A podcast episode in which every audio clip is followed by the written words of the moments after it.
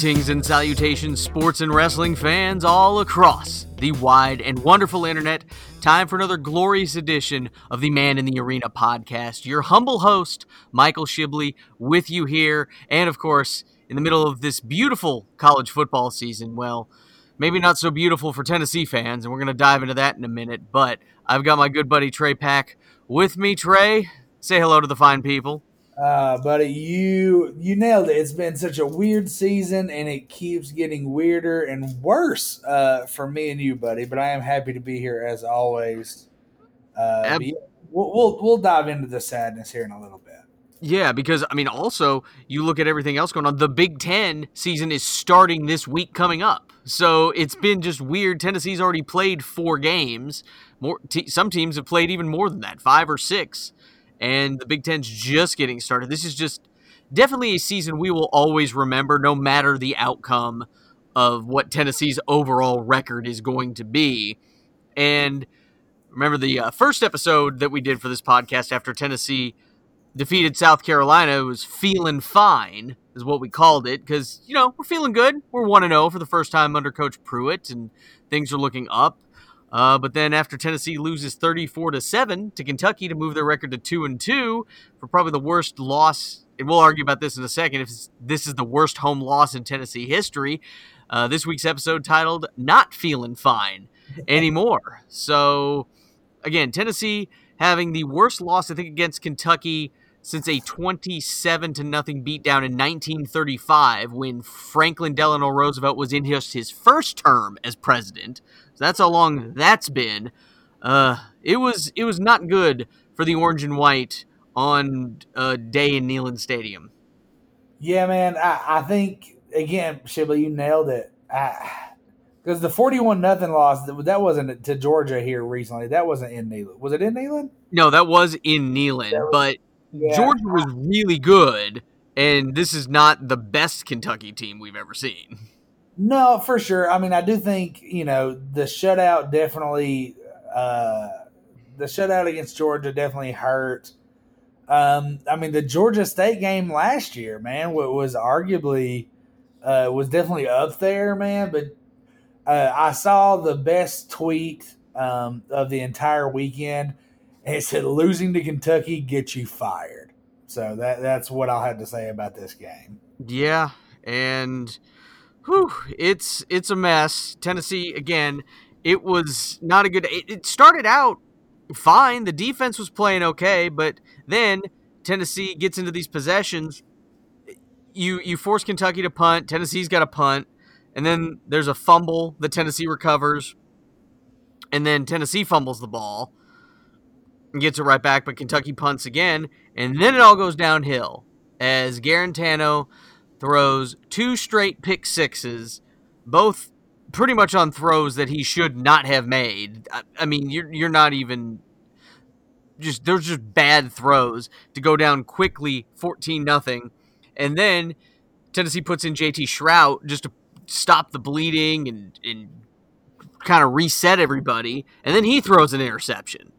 So oh, Tennessee finds itself in a 17 to nothing hole very quickly and it would just it was just bad yeah, I mean, we I think we ran the ball very very well um, for the rest of the first half. After that, but it was one of those things, man. it's not single A Tennessee high school football. Like we couldn't have got in the wing T and ran the ball every play. Mm-hmm. Um, this, you know, they they did adjust. There was just nothing we could do with them, man. I, I so we apparently Maurer had there were rumors coming out that he was transferring, and from my understanding, that's why he didn't even get a shot Saturday, um, which just makes absolutely no sense to me to go for Guarantano to throw two pick sixes back to back. Shrout throws an interception, and then to go back to Guarantano is insanity. It, like I've never seen anything like it. Like to not even to not give Harrison Bailey even a look until the fourth quarter. You know, even if Maurer is is you know, had said something about transferring, you got to put somebody in the game. Uh, but having three straight uh, possessions with with turnovers, uh, I mean, as much as I want to blame it on Guarantano, because you know that is my favorite thing to do. Of course. At what point do we start looking at a quarterback coach or, or a, an offensive coordinator, or dare I say it, a head coach, um, to not have developed a, another option that when Guarantano throws two picks in 12 minutes, we go to a backup for one drive and then have to go back to him. It just, I've never seen anything like it. It, it was odd. It just seems like, and again, it, it's the argument that it seems like Coach Pruitt loves to put out there is that he still believes that Guarantano gives us the best opportunity to win the game, even though I do think you've got to try something else because what you're doing isn't working. And it's something you look at, and it just seems like Tennessee almost Pruitt has recruited very well everywhere else overall. And we can talk about the lack of effort in the second half here in a minute. But it just seemed like it just seems like the quarterback position we just haven't excelled at enough that none of these people, Bailey, Maurer, Shrout, any of them have been able to jump up and take that starting position away from Guarantano. And I think that's where we're running into it because if you stick with Guarantano, you just can't have him there as he's got to be a Trent Dilfer type game manager. You can't have him be the guy who's going to be the only thing out there winning the game.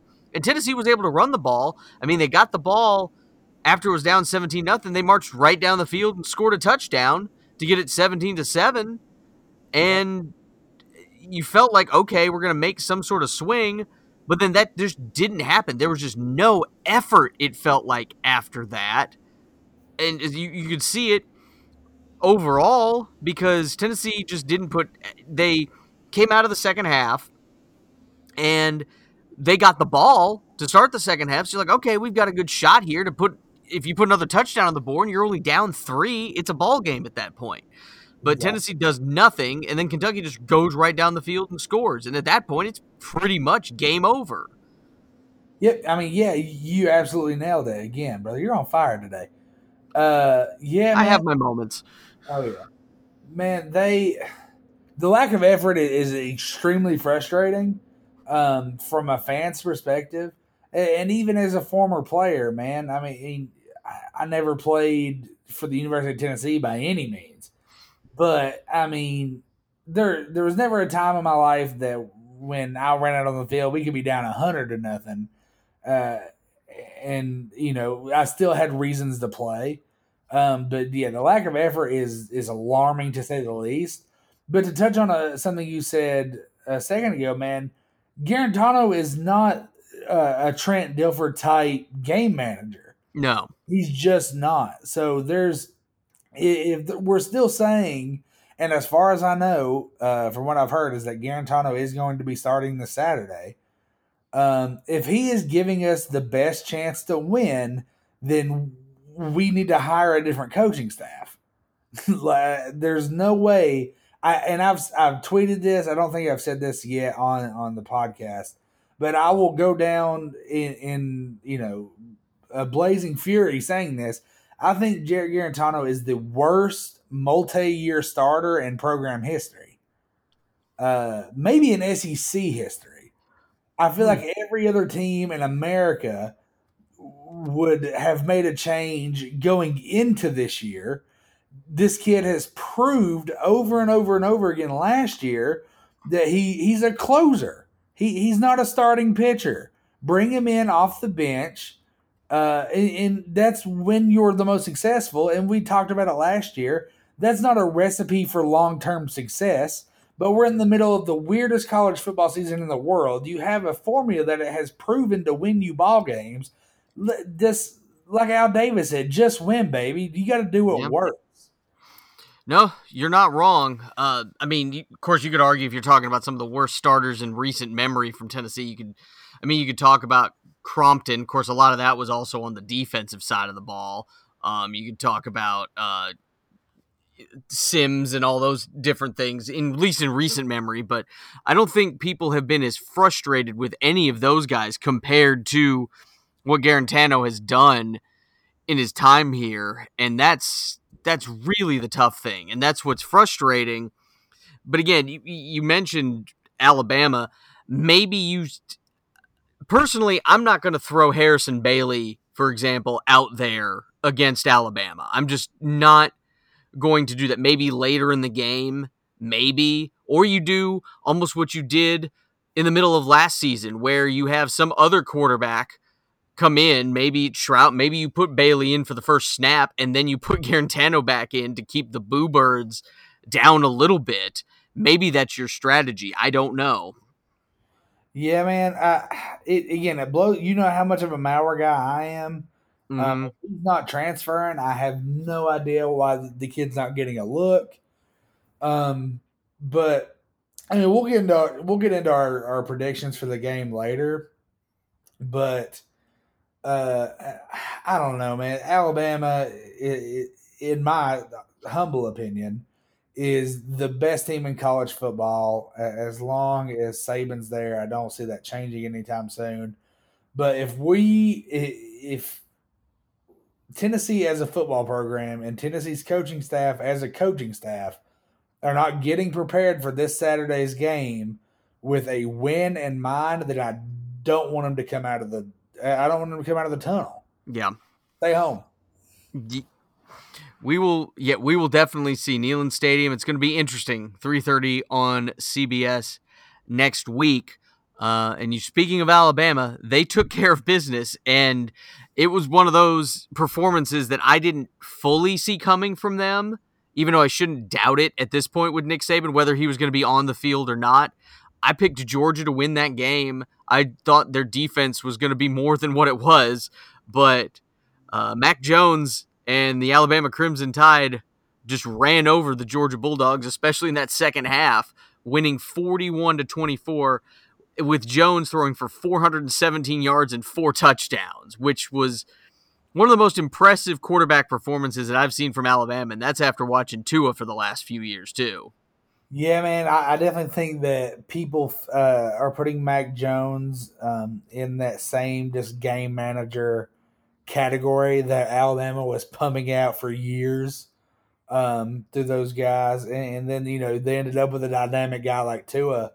Uh, but he's a player, man. I, I really think he he's again Alabama's the best team in football, and they've got arguably one of the best quarterbacks in the SEC. Um, Saban just reloaded again. you know what I mean? It, it's uh, the the way Alabama played in that game. Um, is just so impressive to see what Georgia's defense did to us the week before. Yes.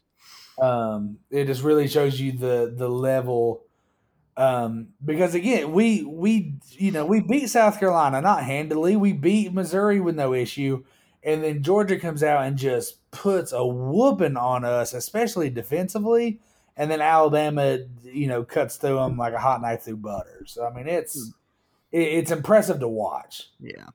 Now, one of the things, and we I think talked about this last year on this fine program with under a different name, obviously, but we we talked about this where I hate this idea, and it's the stupid. It's the stupid idea where it's like, well, if this team runs the table, and it's like, we can't just assume that anymore, especially in a crazy year like this. We can't just assume because everybody's just like, well, if Alabama runs the table, you know, they're in. And I'm like, of course they're in the college football playoffs and the championship. But I get they're looking at the schedule up ahead. People keep saying, well, I just don't see where Alabama's going to lose a game before they get to the SEC championship. And then even if they lose that, they're probably in. It's like, we just don't know that. What if we get the greatest Guarantano performance? I don't think it's going to happen. But what if you get that and Tennessee somehow beats Alabama next week? Or, you know, Auburn rises up to the occasion like they are wont to do, or the fact that Arkansas is actually showing some signs of life and might not be as bad as everybody thought going into the year. I hate this idea that's like, oh, nope, Alabama's just in at this point. Just crown them now. Yeah, I, I I'm right there with you. I understand your point of view. First off, to, to, to take one note of something of something you said, if Guarantano wins us this game Saturday, I will literally eat my boots. uh, that now that's not to say that's not. Don't take that out of context. Like that's my prediction. We'll get to that at the end. Uh, but with that being said, You're absolutely right, man. I, I mean, I, you, it's such a weird year. I know that it's it's a cliche at this point to say that, but it is. Um, but buddy, Alabama is real good. They look And- really good. And also, I mean, you talk about some other teams that look really good. We'll have to see how some of these teams shake out in the, you know, the group of 5 conferences, but SMU and BYU both took care of business on Friday night. They're both still undefeated and they're fun to watch. They're again, their schedules, who knows how well they're go- all going to be able to keep it going in some of these smaller conferences, but they've been a lot of fun to watch. But then you have Clemson. I mean, yes, Alabama looks great, but what Clemson did to Georgia Tech was just that that's just inhuman what they ended up doing to Georgia Tech winning 73 to 7. That was just oh my god, that was cruel and unusual punishment. That was an 8th amendment violation right there. Yeah, man. I, it was. I, I watched the highlights of the game. It makes me so so sad because watching the watching f- football Jesus throw. You know, he, what do you have? Five touchdowns, four touchdowns, Something touchdowns? like yeah.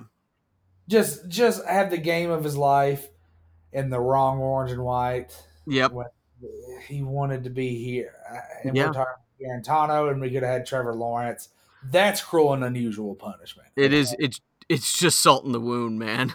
There was a picture that came out recently of, uh, uh, I think ESPN tweeted it, and it's of Trevor Lawrence in an orange and white jersey at a football game. Yep. And I guess they assumed it was a Clemson jersey, but nope, my man is in Neyland Stadium Yep. as a child.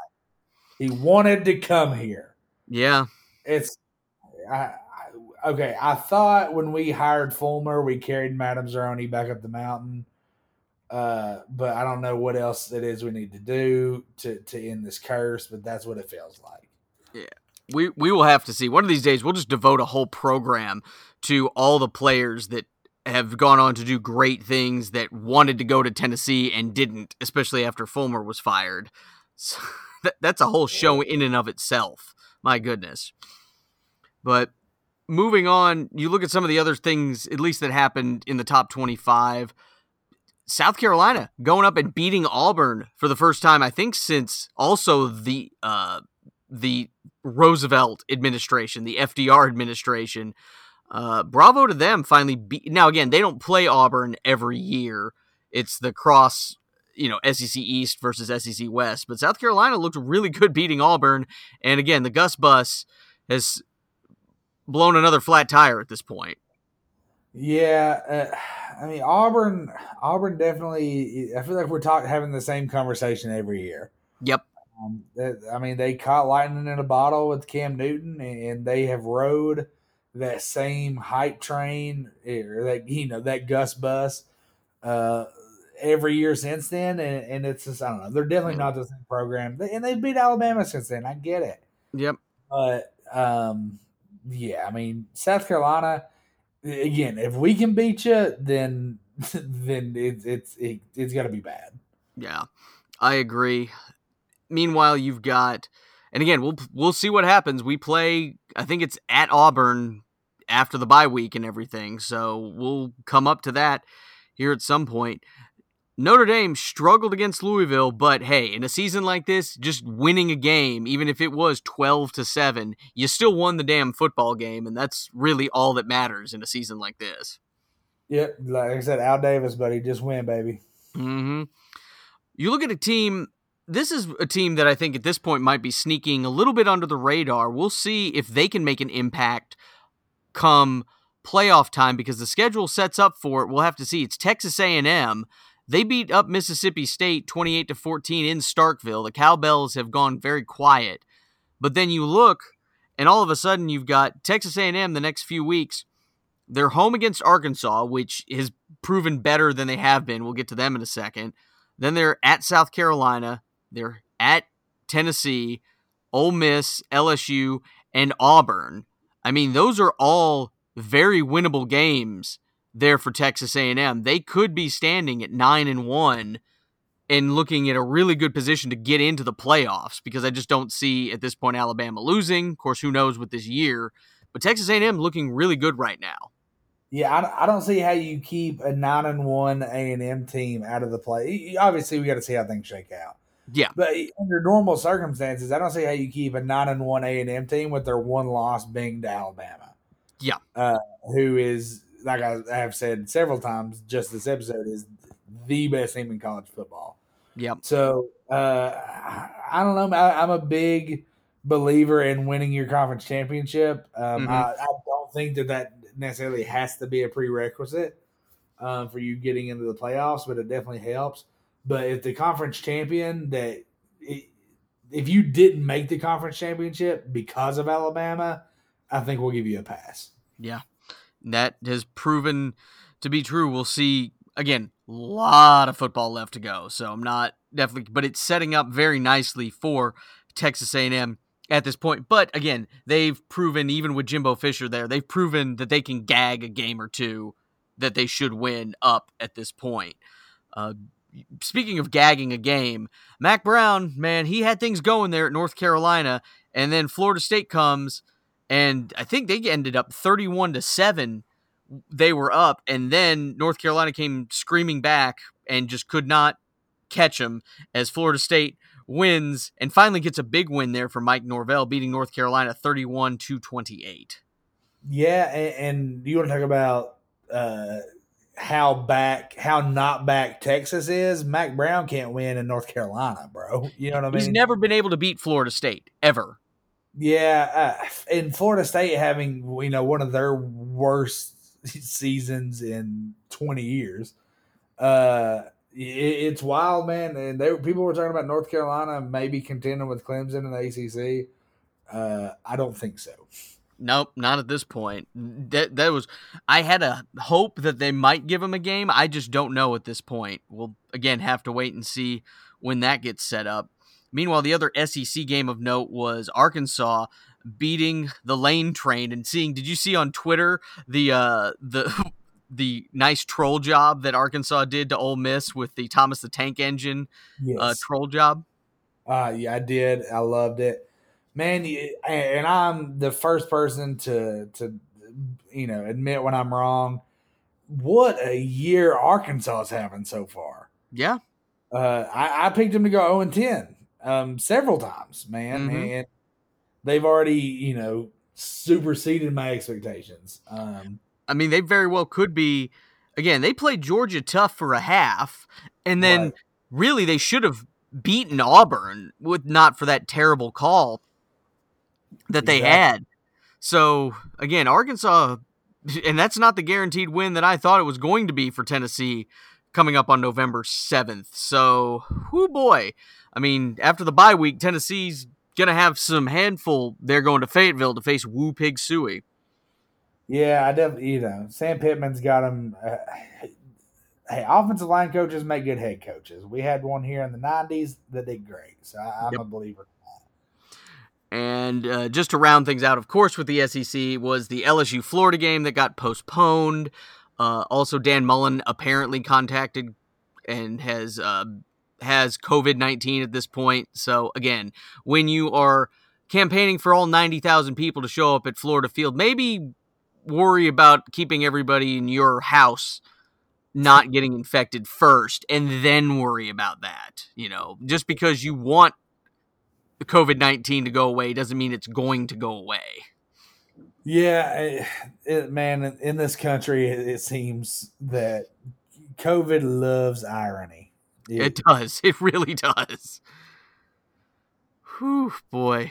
Anyway, moving on real quick. There's just a couple of other things before you get back and pick all the good college football uh, matches that we've got going on. You've got the World Series uh, kicked off.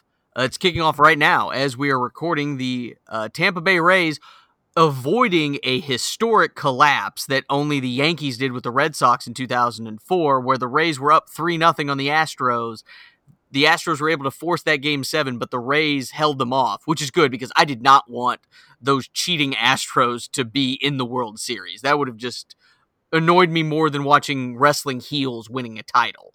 Yep. No, you, yeah, absolutely. Uh, I'm, you know me, man, I'm not the biggest baseball guy in the world, but if there's anything I hate, it's a cheater. Yep. Uh, no, I, I much like Michigan, uh, I hope the Astros never win another game. Yeah, I agree. I completely agree with you. Uh, meanwhile, the Dodgers have proven again a point, just like I always say with Texas not being back. It's the same thing with the Braves. Death, taxes, Braves gagging it in the playoffs. They were up on the Dodgers three games to one, and they could not close it, losing in game seven. Cody Bellinger with a blast of a home run to put the Dodgers up in that game. But again, yes, and I'll make fun of the Braves choking all day long, but the Dodgers went out and also won these games.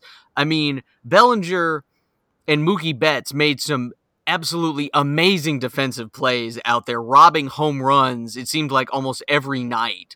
So the Dodgers earned it just as much as the Braves gagged it away. Yeah, I completely agree, man. I, and as far as uh, World Series predictions, um, I think the Dodgers will keep it rolling, and I think they win it in five.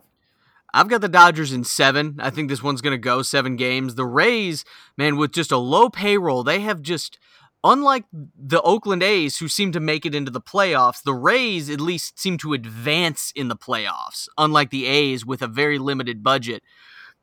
And again, playing in a dump of a stadium. That stadium there, it's not even in Tampa, it's in St. Petersburg. It is a dump. It's terrible.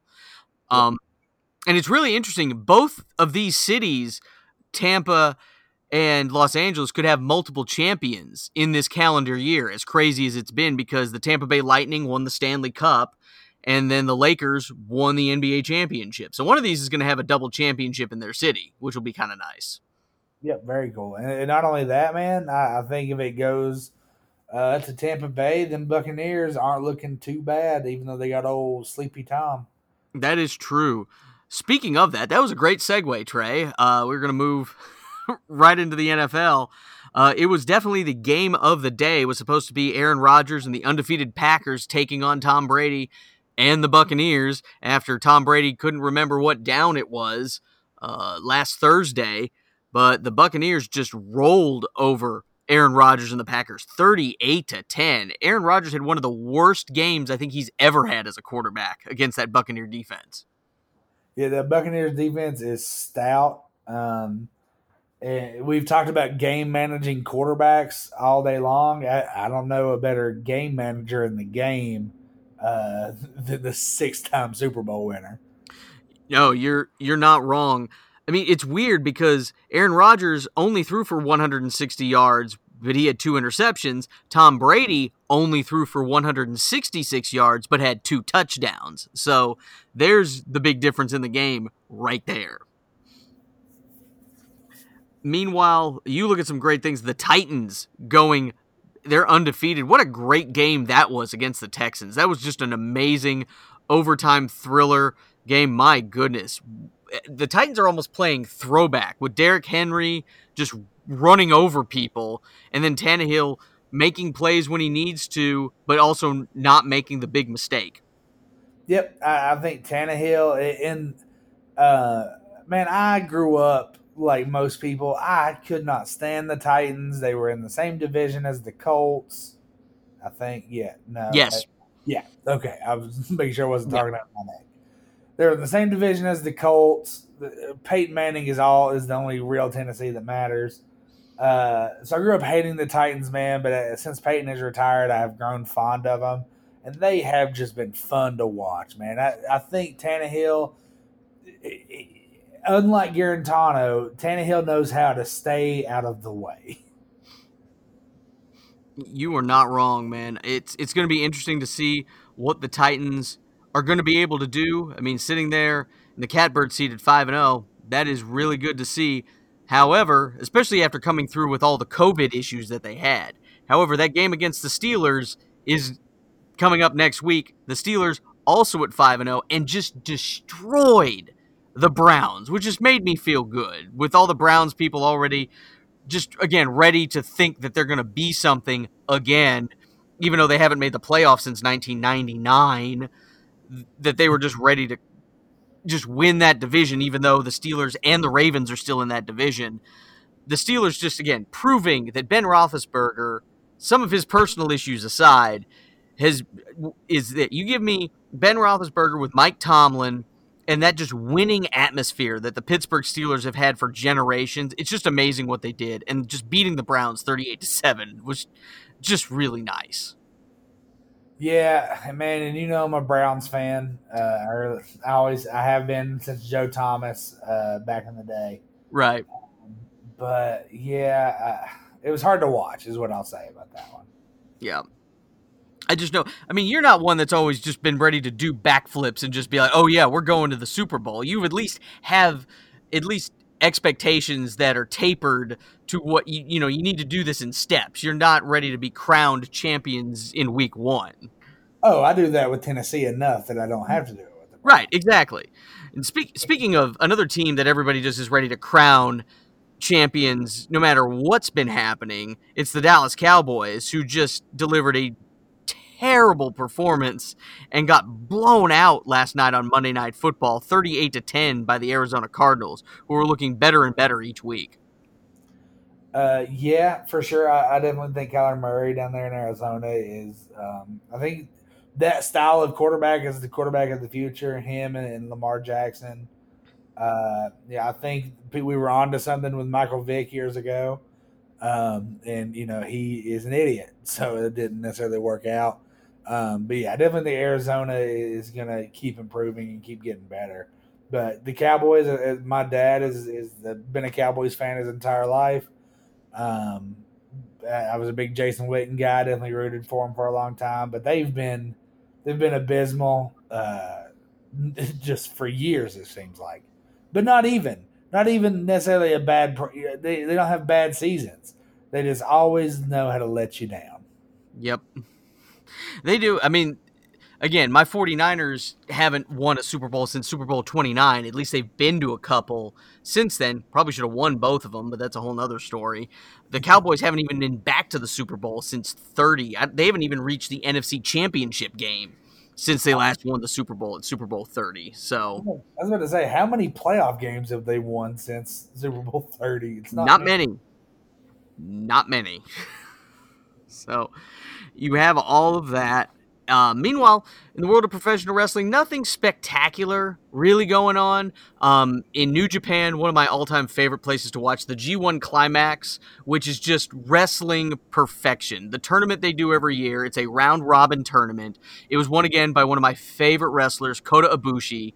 Uh, many of you here in the U.S. know him from being in the Cruiserweight Classic back on the WWE network a few years ago but he's been in New Japan. He won the G1 Climax, which gives him the chance at a championship opportunity at Wrestle Kingdom, which they have every year, January 4th, in the Tokyo Dome. And because, again, Japan has done a lot better with COVID than we have here in the U.S., it looks like those shows are on, again, with limited seating capacity, but they're still going to have those matches in the Tokyo Dome, which is just amazing. The stories they can tell in all of these matches that they have in this round robin tournament for the G1 Climax, it's just one of my favorite things in wrestling to watch every year. Yeah, man, I, I, didn't get introduced to to New Japan or like Japanese wrestling at all um, until much later in life. Yeah. Really, in the past two or three years. Um, so getting caught up on that, man, you're absolutely right. It's definitely the wrestling is definitely different. You know what I mean? It's not the uh, definitely more technical. I would say. Yeah, uh, if you would agree. Yes. But um, but definitely great storytelling, uh, great, you know, just wrestlers overall. Uh, but I'm definitely excited to see those matches in the Tokyo Dome. Oh, they're great. I love New Japan World. I wish I could wake up just at four o'clock in the morning so I could watch it live instead of, you know. But again, I have a job and a life here in America, so I can't really do that. Whew, that would just be rough to have to do that. But moving on to everything else, let's pick some college football for this week for happier times, hopefully. The Big Ten, again, is getting going. Uh, do we each, do either of us have any other pick? I mean, I'm picking Ohio State to win the Big Ten. I don't see anybody else really challenging them. Maybe Wisconsin, depending on how things go, but I just think they've got Penn State's number at this point. So I've got Ohio State winning the Big Ten. Yeah, I do too, man. Justin Fields is going to have uh, he's going to make his his career year this year, in my opinion. Um, yeah, you're yeah, you nailed it. Ohio State's definitely going to take it all. They're playing Nebraska to open the season, which is always interesting, especially Nebraska's athletic director. I think when the schedule came out, they just spent the whole time whining that they had to play both Penn State and Ohio State this year. And it's like you've been playing in the Big Ten West, which has been far weaker. Look at teams like Michigan State, who have to play, guess what? Penn State, Michigan, and Ohio State every year. It's like you don't hear Tennessee fans complaining about the schedule every year. So shut up, Nebraska. You haven't done anything since 19 since 2001 when you got blown out of the national championship game. right. Yeah. yeah I, I, yeah, anybody in the Big Ten that wants to complain about strength of schedule, I want them to call Sam Pittman at Arkansas. It's yeah, no kidding, and he's done pretty well at this point at two and two. And again, yeah, I mean, tennis, people always talk about how Tennessee hasn't been relevant pretty much since like 2001, 2004, you could say, or even 2007, the last time they were at least in the SEC championship game. Yeah, Nebraska hasn't been relevant for even longer than that. So, yeah, 20 years. And again, follow me on Twitter, Michael underscore Shibley, and debate me on this. I got all day. But again, how bad is Ohio State going to beat Nebraska? It's a 26 point line right now. Yeah, and I think uh, I think Ohio State beats them by 35. I, I think that's a generous line. Yeah. Uh, let's see here. A couple of ranked matchups that you've got. We'll see how. Again, you've added. I love how they just had to change the complete complexion of the AP poll again now that the Big Ten is in action. So you're throwing Ohio State in there, you're throwing Penn State, you're throwing Michigan in there. Um, but you got another matchup. We talked about Mack Brown and North Carolina gagging it against Florida State. They're playing a ranked NC State team at home. UNC is a 17 point favorite. Do you think Mack Brown and the Tar Heels get back on track? Uh, I do not, man. I, I definitely think you said it's a 17? It's a 17 oh. point spread. No, go to the bank right now. What are we do, what are we talking about? Go to the bank, take out all the money that they will let you give, sell everything you own, and bet it because North Carolina's not covering that. Yeah. Oh, I think you're right. Uh, meanwhile, over in the Big 12, which has been kind of quiet, really not a lot, not a lot of Big 12 action. Go. I it seemed like the whole conference had a week off last week.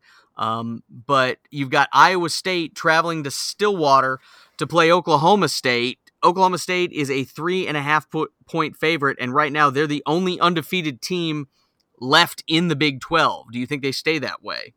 Uh, man, it's Gundy versus Purdy, uh, which is, in my opinion, the two best names in the Big 12. uh, I, I, do not, man, I, I, pick Iowa State to win that one outright. Uh, so take out two loans. Okay. Uh, double down on that one, man. It's it's almost my game to stay away from, man. But uh, Oklahoma State, much like you know North Carolina and some of these other teams, every year that they've got this hype going into the season. Oklahoma State's very much like Auburn, in my opinion. They always have this hype going into the season. They win a few, a few early games, but it never lasts. Uh, I think this is where they fall off the wagon. Yeah, this is another coin flip game to me. I don't want to bet it, but it it really wouldn't surprise me either way. It seems like whichever one I pick is going to be wrong based on how my picks have gone on coin flip games uh, in our Facebook Pick'em game at this point. But I'm going to pick Iowa State. I think with you. I'm going to ride with you on that one because again, I the way they were able to beat Oklahoma earlier this year, I just like what Matt Campbell and Brock Purdy have done there at Iowa State got another ranked uh, Big Ten matchup. You've got Michigan and Minnesota, which is where game day is going to be. Uh, you've got again rowing the boat there at Michigan versus, of course, Coach Khaki and the big uh, the maize and blue there with the Wolverines. Michigan a three and a half point favorite on the road, and I believe again I I forgot if they said there's no crowds I think in the Big Ten football games, I think at this point, and I think they're sticking to that right now. Uh, yeah. Um, I, as far as I know, it's no crowd. Um, but man, I love I love to row the boat. I use the expression in my everyday life. Uh, I'm gonna pick Minnesota to win that game. Okay, right now I think I'm gonna pick Michigan just because who knows? Again, with these with the season starting, it could be just another crapshoot when it comes to a lot of these teams. But I'm gonna go with Michigan at least at this point. we'll see how it all shakes out. Shoot, in the next couple of days when I do my pick'em stuff on Facebook, I might have changed my mind three times since then. Yeah. Well, you know how I feel about Michigan and Coach Harbaugh. I hope they he never wins another football game. Meanwhile, you talk about another uh, ranked ranked matchup. You got a good handful of them uh, this coming week. You've got Cincinnati and SMU. This has big New Year's Day six uh, bowl game implications. It's in uh, Dallas there with SMU. They are a two and a half point favorite. And again, Cincinnati's had some COVID issues, so they've only played three games. SMU's played five. I'm going to go with Cincinnati uh, just on a gut feeling, but it would not surprise me if, if SMU wins this game either. Yeah, uh, you with the COVID issues, or, or is what's helping me make this pick. Um, I was gonna stay away from this game, but man, I, I think I think it's gonna be a foot race, and I, I don't think you can outrun the Mustangs, brother. No, it's good to see SMU back making noise after. I mean, one of my favorite 30 for 30 documentaries was that Pony Excess when they talked about SMU getting the death penalty back in the 80s. My goodness. But it's good to have SMU with some respectability back uh, yep. in the world of college football. Meanwhile, let's move and let's finish up this beautiful episode. Another one for the greatness archives in the world of podcasting. It's the third Saturday in October, technically being played on the fourth Saturday in October, but it's just, again, the great rivalry between Tennessee and Alabama. It's still the game I want to win the most every year. Growing up as a little kid with my dad being a Tennessee fan and knowing that, yes, I want to beat Florida really bad every year too, but God, I'm just, I hate Alabama so, so much. So again, it's that great rivalry. Tennessee has not won since 2006 when I was in grad school there at the University of Tennessee. The line has jumped and ballooned all the way up to a 20 point Alabama uh, is favored in this game. The matchup predictor has Tennessee with only a seven and a half uh, percent chance of winning the game. I just don't see I can see Tennessee again, as it seems to be with Alabama. You can be competitive w- with them for a little bit, but I think Alabama is just going to, pardon the pun, but just roll over Tennessee. I've got them winning this game 45 to 17.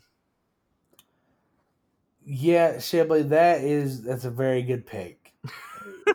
Thank you. It, it makes so much sense. Yep.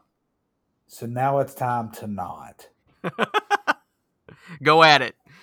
I think that uh, somehow, some way, as long as Nick Saban has been, you know, coaching games against Tennessee in Neyland, I think that Saban is going to get lost on his way to the field. Uh, I think that uh, Mac Jones is going to be uh, have food poisoning. Bless his soul. uh, and I think that Eric Gray is going to run for 200 yards, and Tennessee is going to win this game 17 to 14. Okay. I would love to see it. I'd it'd be interesting to watch those 20,000 plus people try and tear down the goalposts if that happens, but that would be amazing to see and good to just end the jinx that Alabama has over Tennessee and all of the Saban assistants that coach under him. Yeah, Kiffin's text where he said, uh, "We all come from the same father." Man, I cannot wait until one of them gets him. Yeah, I had. A, I've been watching uh, Greek mythology, ancient aliens videos all day. uh, somebody eventually has got to. They got to Zeus him. Uh, yeah, they got they got to take down the Titan eventually.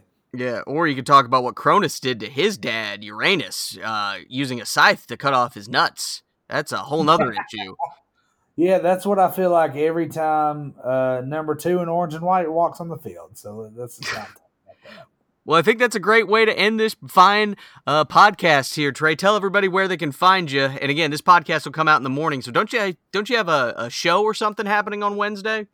Uh, I do, man. I will be in Chattanooga. Uh, if you're listening to this early in the morning, uh, I'll be in Chattanooga tomorrow night down there at the Comedy Catch. Uh, other than that, you can find me on Twitter uh, at Tre Pack, T R E P A C K. You can find me on Instagram at Tre Pack One.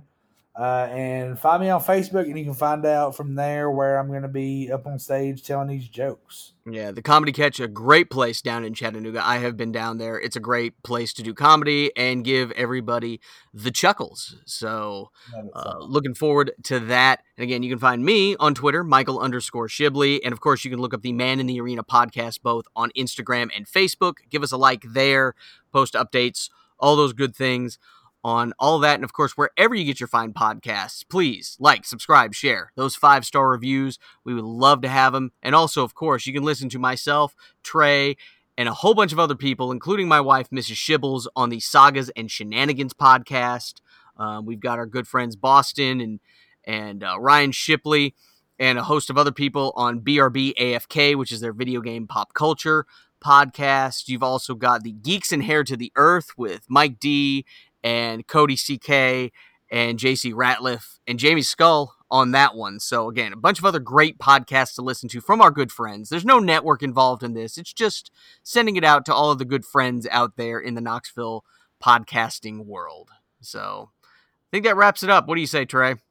Uh, yeah. Well, let's let's have a real good episode next week. What do you say? I would love to do that. I I mean, if you're gonna see the smile through the Zencastr recording, on my face whenever we record this podcast if Tennessee is somehow able to knock off Alabama.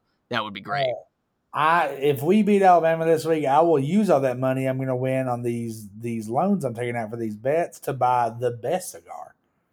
That would be great. Yes. And again, if you light up cigars after beating Alabama, please use butane or matches. Don't use a Bic. It ruins the flavor of the cigar. The lighter fluid it just does not go well with the tobacco. Oh, and one other thing, uh, by the way, Dixieland Delight that all the Alabama fans love to play is a song about Tennessee. I don't know why it's so hard for them to figure that out, except that they go to Alabama. So there's your answer right there. but anyway, on that note, too sweet. Love you guys. See you next week.